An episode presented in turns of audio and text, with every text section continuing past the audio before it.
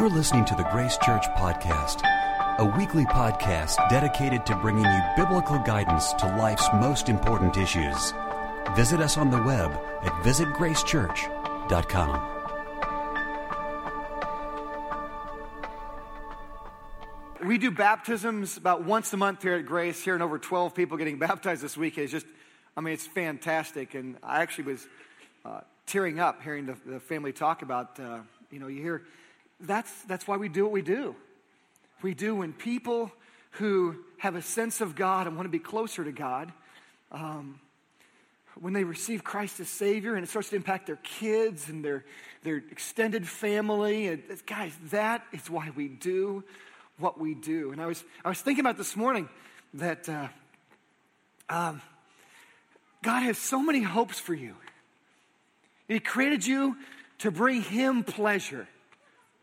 He created you for His purposes. He designed every area of your life to bring Him glory, but in different ways. You know, He, he brings, He keeps people single to bring Him glory from time to time. That's something that God does because you're more free to live out your faith. You're like Paul, like Jesus, like some of the great saints in history. He brings people together in marriage for His purposes so that you can see this love and sacrifice and service. And people ask, what makes your marriage different? What makes it better and better? He gives you kids for a reason to make sure that the most important goal is that they walk with God. He gives you a job for a reason. He puts you in school for a reason. Not only so you learn or you use your gifts, but you're a living ambassador for Jesus Christ, a representative. And Here's the deal it's so easy for each one of us in the hustle and bustle of life to lose sight of what really matters and allow a, a, a, like a secondary goal, which is not bad, but make the secondary goal primary. Even sometimes it's almost a self serving goal, a shadowy goal, shadow goal. That's the goal we really serve. We lose sight of what really matters. I guess I want to ask you to open your heart today Open your spiritual ears and eyes and listen to the promptings of the Spirit. Perhaps God brought you here today to rebuild what God, God intended for your life. Maybe you were there once, you lost it, maybe it's only re- being rebuilt up for the first time.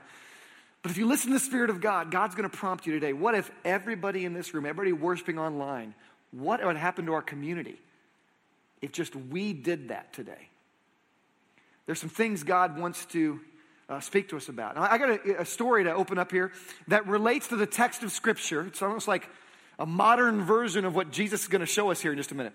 Uh, but if you watched the news a couple years ago, the Atlanta public school system was really a, a shining light, a champion. Uh, they had for years faced a lot of the challenges that any urban core, great, great systemic societal challenges to raise kids, educate them. They interviewed kindergarten teachers about a decade ago in the Atlanta public school system saying, How many kids do you think are going to graduate of your kindergarten class? And they said, Well, we think 90% won't. Maybe 10% will graduate. It's just hopelessness. And so the Atlanta public school system went out, hired the rising rock star, Dr. Beverly Hall, who was out of Newark and New York. And she came down, she implemented sweeping changes. People were fired up. Test scores were rising. They're rising shockingly so. And, and, but everybody's pumped. She won two years ago, the Superintendent of the Year. This is a major award in education. At the same time, investigators were checking out what's going on. And about, it was just about a month ago, I think the story broke that the school district as a whole was cheating.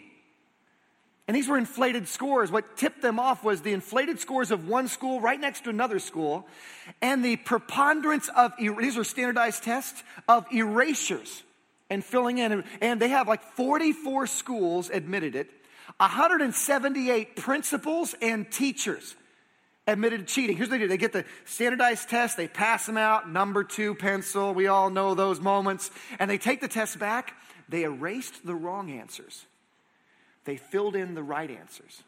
And you ask them, how could, I think these educators, I think you would agree, probably the vast majority started off with the best of intentions. They were going into the most difficult educational fields that our country has to offer. And they want to do great things. I don't think for a second, like the vast majority of them, start off with these evil intentions. Most likely, they want to do great things because their stated goal, the noble goal, was to educate the kids that's what matters. But the problem is a shadow goal, a secondary goal, to get the test scores up became the real goal. And the shadow goal, get higher test scores, overshadowed the noble goal, why they were designed, educate kids. And they lost sight of their real purpose. And I bet there's a lot of reasons, probably different reasons why each person was a part of that process. Now, here's the deal I think for each one of us, we can lose sight of our purpose in life. We can lose sight of why God has us married, why God has us single. We can lose sight of why we have a job, why we're in school.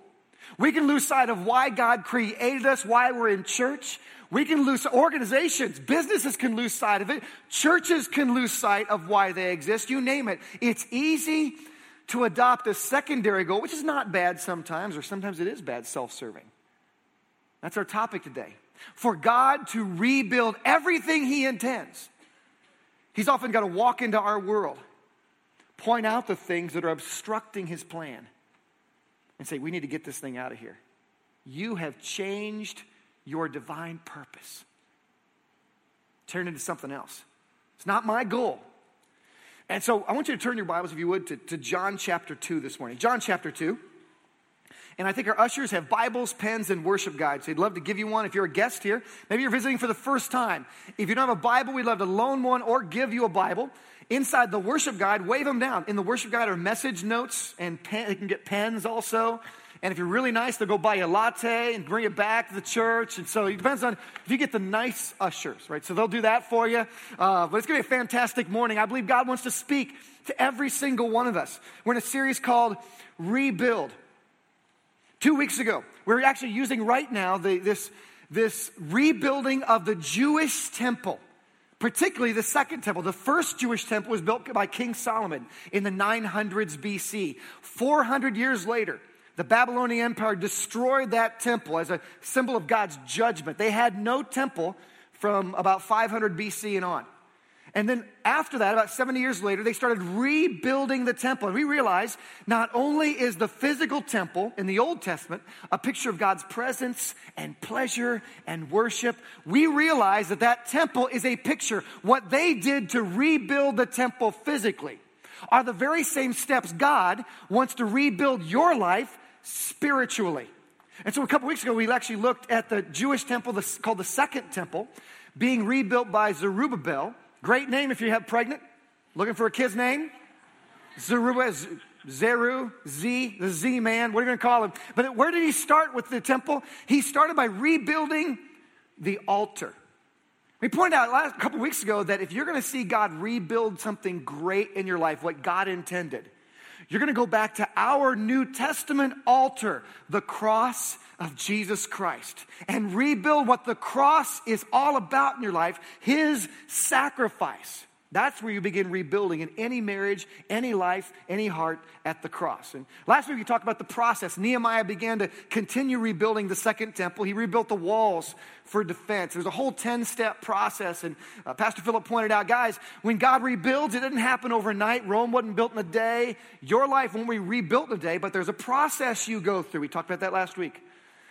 Well, this week, we're going to fast forward to the day Jesus uh, was. In fact, John chapter 2, Jesus actually was worshiping in the temple. Let's go to the next slide here. This is a model in Jerusalem of that same second temple after the renovations. They call this Herod's temple. And this is the actual complex that Jesus himself worshiped in.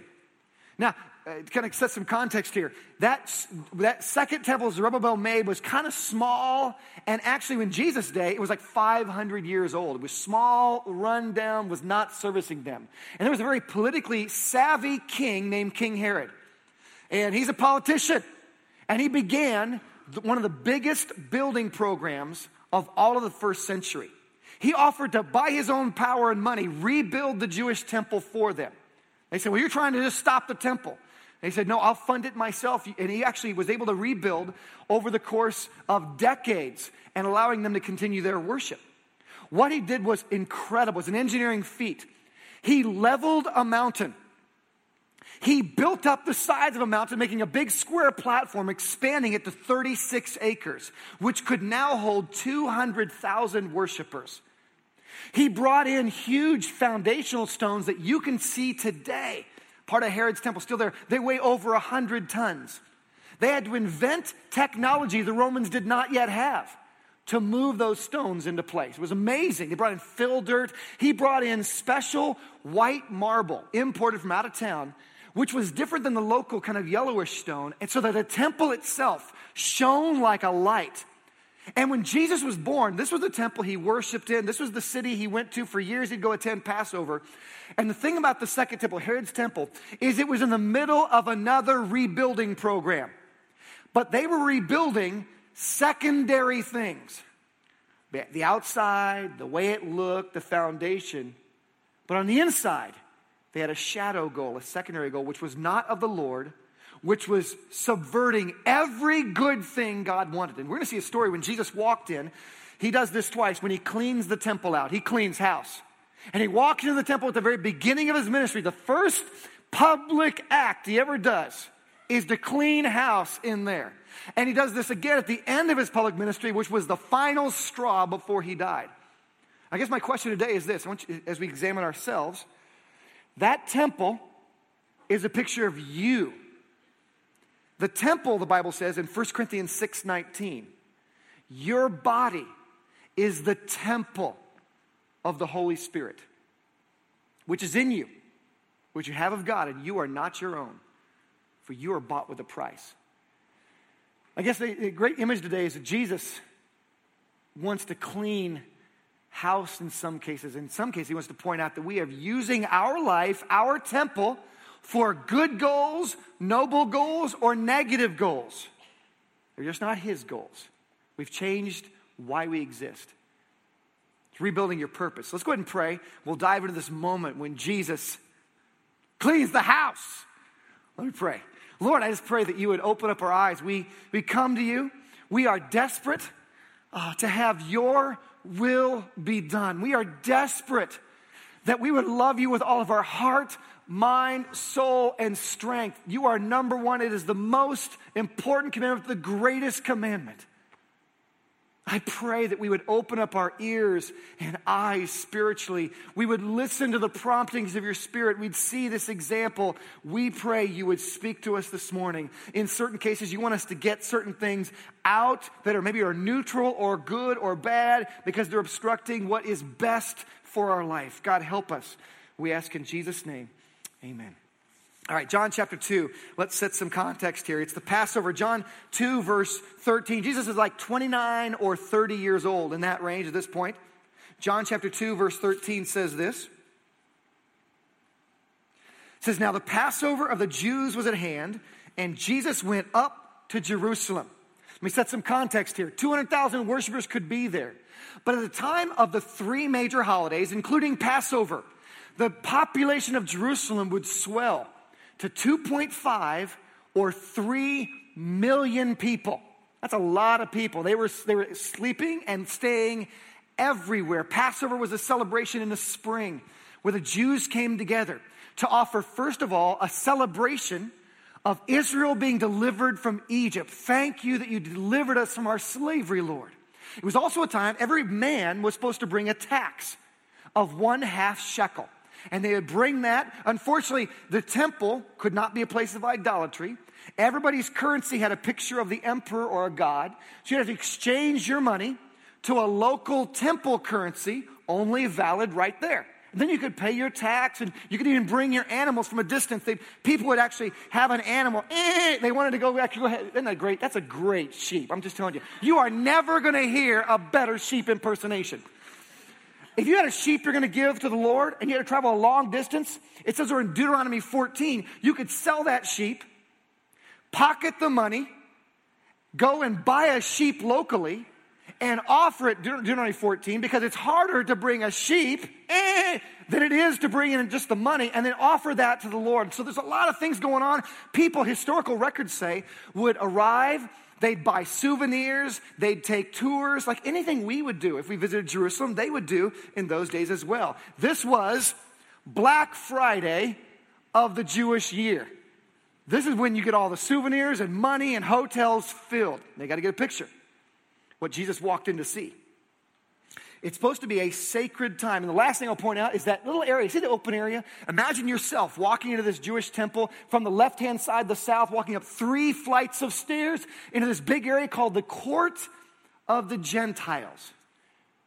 Anybody, any non Jewish people per, could go there. This was intended to be the temple, a place where the world came to the temple to be in the presence of God. That's what it's supposed to be. But they changed its purpose. Like the Atlanta public school system changed their purpose, the Jewish temple changed its purpose. Here's what Jesus found. It says in verse in verse 14. What did he find? It says, and he found in the temple those who sold oxen and sheep and doves and the money changers doing business. Now, these guys were ripping people off. That's what Jesus found. First of all, they'd slipped this entire exchange, money exchange, which was outside the temple at one point. They gave them a space in the temple. They were clogging up the area that was supposed to be for the nations. And then the exchange was ripping people off. Every person who turned into half shekel, they'd only give them, uh, records say, down to 50% of their value. Oh, I'm sorry, and so immediately the temple was doubling their money every time there was a tax. And then the priests were in on it. Historical records say that the priests would reject every animal from outside. Ah, this one's got a flea. I don't like the, the eye. One eye is like, you can't, but you can buy at a very reasonable price. One of our pre-approved sheep right over here. You see, outside the temple, sheep were worth 15 cents. Inside the temple, they were charging you $15, 100 times the value. This was, guys, a money making machine. It was no longer amending, amending the hearts in ministry. Guys, they changed the purpose. It was about the money, not about ministry.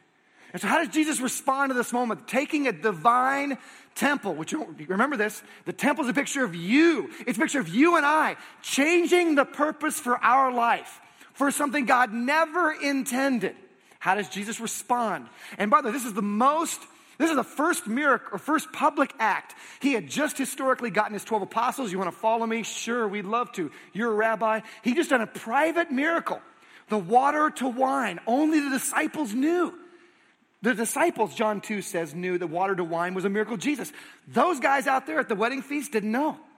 So now he goes, Hey, I'm going to do my first public act. And they're like, Yes, way to go. We're going to go public with this ministry now. And here's what he does he walks over, it says in verse, 50, uh, verse, uh, verse 14,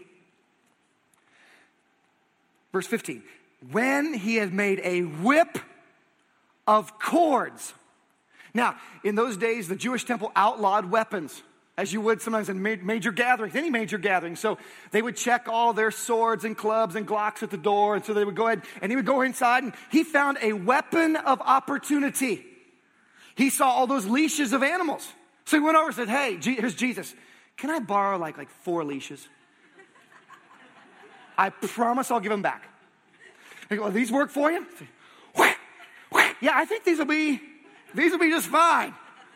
And he turns around and begins a stampede of the cows and sheep and the sheep herders. It says he took the whip. When he made a whip, of course, he drove them all out of the temple with the sheep and the oxen. He went back to the changer's money. He poured out the changer's money, overturned the tables, and said to those who sold the doves still in their cages, He says, There's two statements I want to look at today. First of all, take these things away. One of the things I want to look at today is when he, he points his finger at something in the temple and says, That thing does not belong in your temple. Get those things out of here. And then he says, The other thing I want to look at is this do not Do not change my purpose. Do not make my Father's house, the temple, his divine plan, a house of merchandise. It's the Greek word for emporium. That merchandise is, you've turned it into a business emporium, not a place of worship where the nations meet the Lord. His disciples at that point, first of all, I'm sure they're freaking out. What did we get ourselves into? This is the guy that we're following. He did at the start. He's announcing his public ministry. He's not healing, he's not teaching, he's whipping. That's what he's doing. And so they're like, You're going to get us killed, you killed. What are you doing? But his disciples did remember something a messianic psalm, Psalm 69, uh, which says this. They remembered this psalm at that moment where his disciples remembered, verse 17, that it was written, Zeal the passion for your house has eaten me up. They saw Jesus consumed with passion for God's original plan for his temple. And don't, don't mistake this. God has an original plan for you, and he is zealous. He is passionate. He is consumed with the best plan he has for your life. He's consumed with it. So the, now, how did the Jews respond? Interesting, everything Jesus did was recoverable. He stampeded the animals, they could bring them back. He turned over the money tables, they could pick it up. He didn't let loose the doves, he said, carry those out. So he actually, it was a controlled cleansing. The, he wasn't out of control going eight. But I'm telling you, those guys said, now it says in verse, uh, in verse 18, so the Jews answered and said to him, What sign do you show us since you do these things? Like, shouldn't the Messiah do some sign. If you're going to claim to be the Messiah and cleanse the temple, Malachi chapter 3 style, what sign are you going to show us? And he says, Well, there's only one sign I'm giving you. This sign's enough. It's the resurrection. That is the sign he gives the world. Look what he says. But he used the word temple. He says, Jesus answered and said to them, Destroy this temple, and in three days I will raise it up. If you kill this temple, he's talking about his body. I'm going to resurrect within three days. That's the one sign you get. Then he goes on. The Jews said, It's taken 46 years to build this temple. They were confused. They were looking at the complex and the 46 year plan, which ironically would go another 30 plus years, and they would finish the temple only three or four years before it was wiped out a second time by the Emperor Titus because they'd lost their way. He was speaking, verse 21, but he was speaking of the temple of his body. Your body's a temple, your life is a temple. Well, guys, this, this is a, a rich passage. And, um, you know, I could say uh, being a church planter is not the type of event that I used to launch Grace Church years ago. A grand old whipping in another church. You know, you don't do that. That's, this is not the event you would think that the Lord would use. That that's where you go public picking up a whip and driving people out. I guess there's two thoughts, it's just two statements Jesus make that just ring in my ears that I think God would say to every single one of us at certain points. I want to go through the second statement first. They're both actually in verse 16. one of the statements I want to look at is when he said, Do not make my father's house a house of merchandise. Jesus said, Guys, he walked into the temple and instead of seeing all the nations in that space, connecting with the Jewish people, connecting with the God of Israel, finding out who God is, he finds a business. He finds inequity. He finds people ripping people off. It was clogging up the space for the world. He says, You have changed the purpose of the temple. At least my first thought, if you're taking notes, here's my first thought. It is so so easy for us to lose sight of why something exists, why God designed it, you might say. It is so, I mean, I mentioned, I, I started earlier talking about God's purpose for marriage is to show the world his love and the relationship between Christ and the church. That's why you're married if you're married. There's no other reason that's more important than that. But it, guys, it's easy to lose sight of, of the sacrificial love, the picture of Christ, the church, because man, they're annoying today. Right? I mean, it's just easy to learn to just want to, that's it. I've had it. But you find your divine purpose in marriage when it's most difficult. That is when you sacrificially love people, when, it's, when they're hardest to deal with.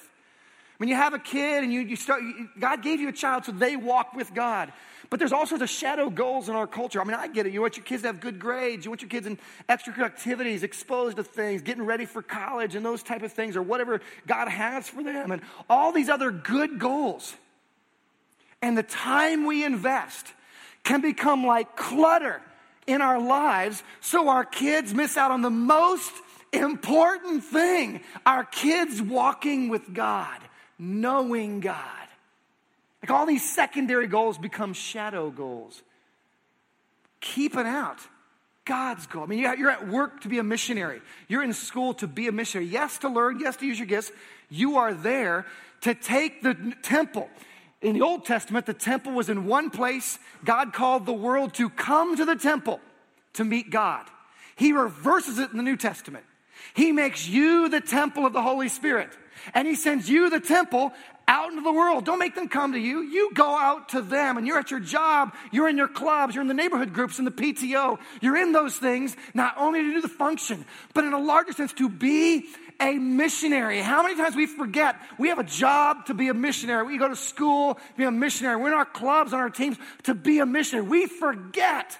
And I wonder if Jesus like walked into your temple, so to speak, your life he walked up the three, stair, three level staircase, grand staircase, and entered upon this space that's supposed to be space in your life for people who don't know God, your court of the Gentiles, people who don't know God. What would he find there? Sometimes they're not bad things, they're good things. It's just clutter, invasion of your calendar and attention and time and money, but it is keeping out your impact upon this world which is why you exist.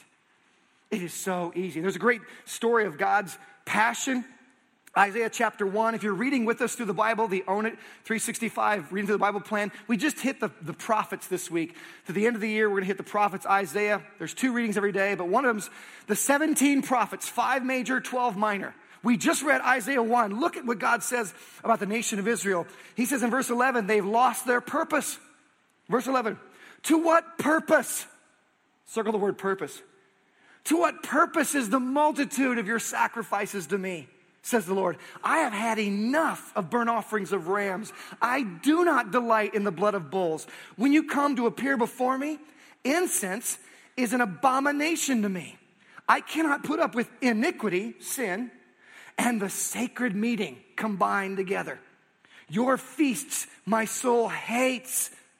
They are a trouble to me. Even though you make many prayers, I will not hear. Your hands are full of blood. And as you read through the 17 prophets, five major, 12 minor, this comes over and over. God had a purpose for the Jewish temple and the Jewish people to live out their faith. And the problem was they lost God, but kept going through the machinery of religion.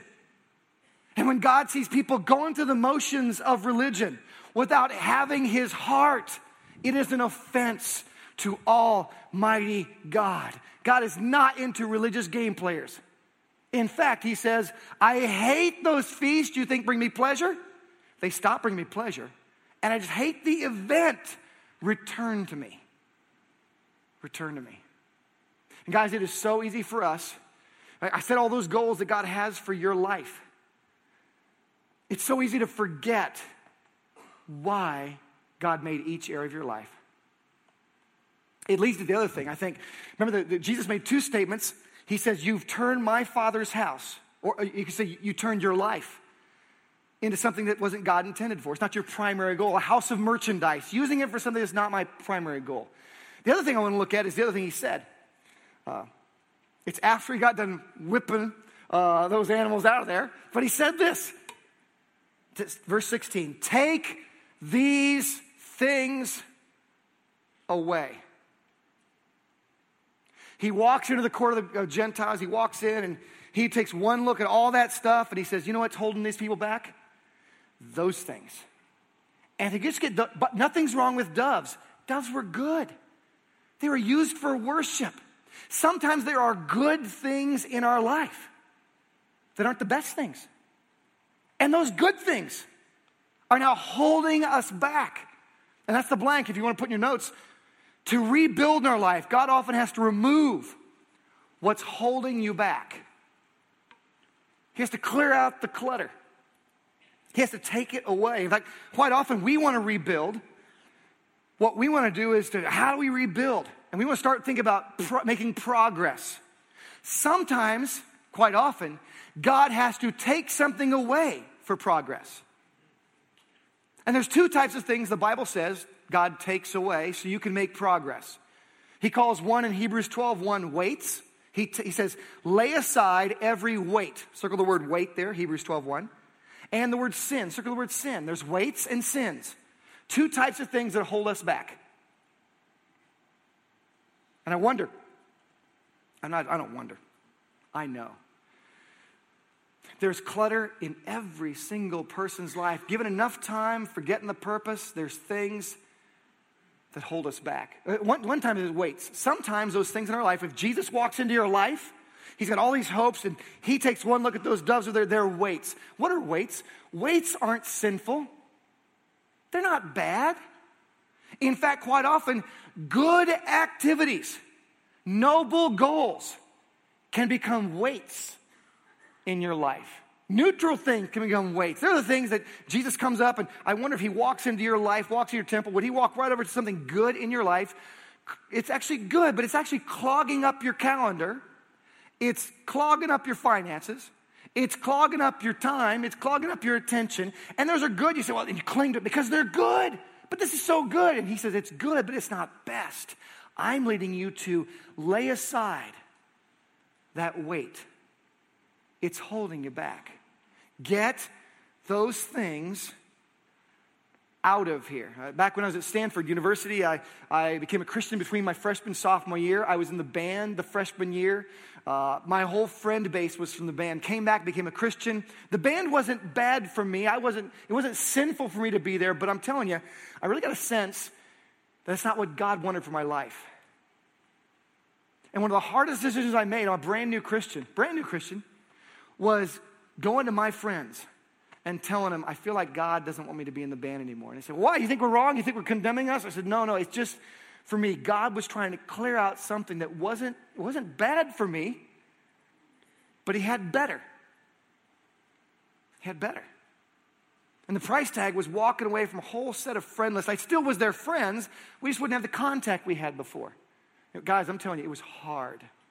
I graduated from the school of Stanford, I could have stayed another year in Silicon Valley. I had I was in the master's program, one more year. That was my degree, my progression. Felt like God didn't want me to do that. It was a good thing. Nothing wrong with that. Just wasn't the best. And I believe there's people in this room that you have weights. They're neutral. They're no big deal. They're good. But the Spirit of God is prompting you.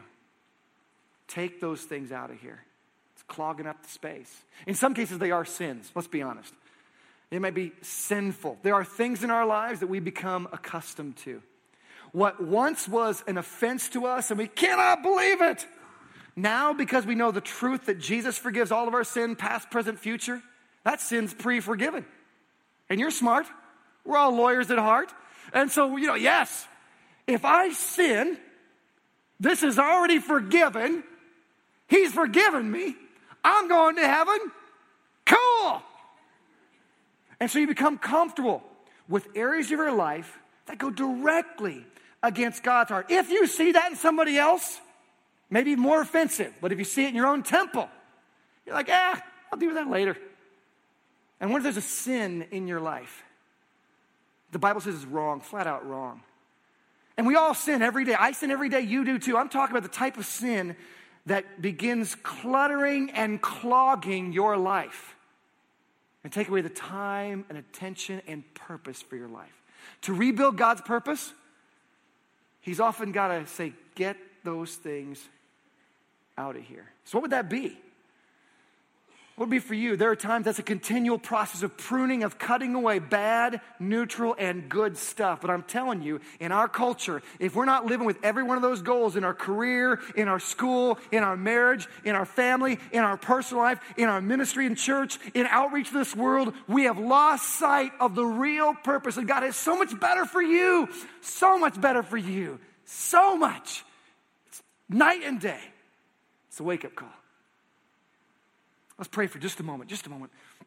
Lord, we come to you and we pray that you, by your Holy Spirit, would, and those who are believers, you're living in our temple, we believe, the Holy Spirit of God. But would you walk over to those areas of our life that if they are a weight upon us, if they're a sin upon us, would you just point them out and prompt us by your Spirit? Take these things away. Lord, we don't want to be held back by these things anymore. Lord, if we have lost sight of the real reason we exist in any area, point that out by your Spirit. God's pointed that out to you this morning. Spoke to you about a misaligned purpose or something to lay aside. Say, Tim, pray for me. Raise your hand, say, pray for me. I sense the prompting of the Spirit this morning. Pray for me. Lift up your hand nice and high, and you can put it back up. Thank you so much. Anybody else? Pray for me. I sense that. Thank you, guys. Anybody else? Pray for me. I sense it. I sense it. Yeah. Lord, I pray for those who did raise their hand that you would do miracles in their life. God, they have recognized the prompting of your spirit. This most sacred time of all in our hearts when you prompt us and we receive that and we recognize it. Lord, I pray for them. You have already given them the victory over those areas. You've already defeated those by the cross, the power of your cross, the power of your resurrection is enough already. They've already got the victory over those areas. Lord, may in some cases they take and get rid of those weights and those sins this week. In other cases, restore your plan, your purpose for their life because they lost their way. Nobody's looking around. Perhaps you're here uh, and you know you've been checking out church and, and trying to be good and exploring Christianity. And I just want to let you know Christianity is not a self improvement plan. You can't be better. Like I, when I first became a, like started going to church, I thought, well, I'm gonna really try harder now. It's like the Christianity is the opposite of trying harder. When you try harder, it doesn't help. In fact, admitting you're a sinner and you cannot try hard enough is critical to receiving the gift of Jesus Christ. To receive Christ as Savior, you admit there's nothing you can do to help God out. It was finished at the cross. To receive Jesus Christ, you place your faith in his death and resurrection, the one sign he's given to this world. And to receive Jesus Christ, you surrender control of your heart and life to him. And maybe you're here and you have not yet done that. And you sense right now the prompting of the Holy Spirit in your life. Or maybe there's uncertainty. You may have, you may not have, you're not certain, but you certainly would like to know for sure today. I'm going to pray for you. Uh, my prayer cannot, uh, cannot save you. My prayer cannot have you receive Christ. It's your prayer that you cry out to Jesus. I'm going to give you a model prayer. You can pray with me if you would like to know for sure that you've received Christ as your Savior. You've given your life to Jesus. I encourage you Pray with me right now. You can pray something like this just pray, Dear Jesus, I admit I cannot be good enough on my own.